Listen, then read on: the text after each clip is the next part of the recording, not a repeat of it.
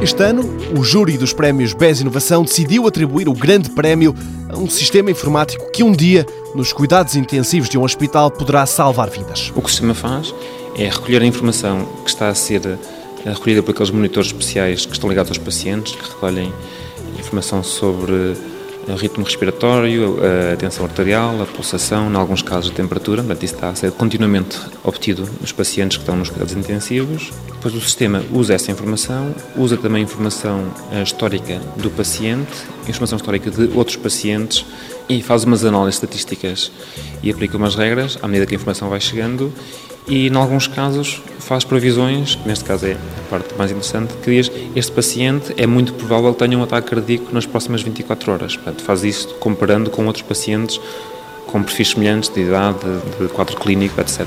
E quando o sistema faz esta previsão, 70% das vezes acerta em cheio. Num hospital, a funcionar em paralelo com as habituais máquinas que monitorizam os pacientes, pode estar este sistema informático que, analisando as informações em tempo real e comparando-as com dados estatísticos, consegue prever o que se vai passar. Pedro Bizarro diz que não há nada parecido em todo o mundo. Há várias empresas a trabalhar em áreas mais ou menos parecidas. Umas são muito boas em tratar os dados históricos, outras são muito boas a tratar os dados em tempo real.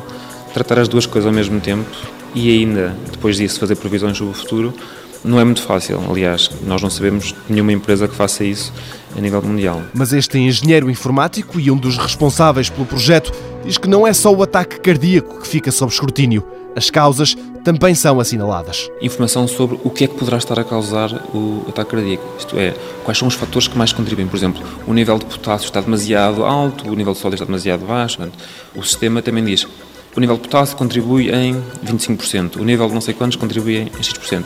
Portanto, isso depois permite ao médico ou à enfermeira, com medicamentos ou com outro tipo de cuidados, corrigindo esses fatores que estão potencialmente a contribuir para o ataque cardíaco. Este sistema criado na Universidade de Coimbra está agora a ser desenvolvido pela FIDESAI, mais uma empresa incubada no Instituto Pedro Nunes.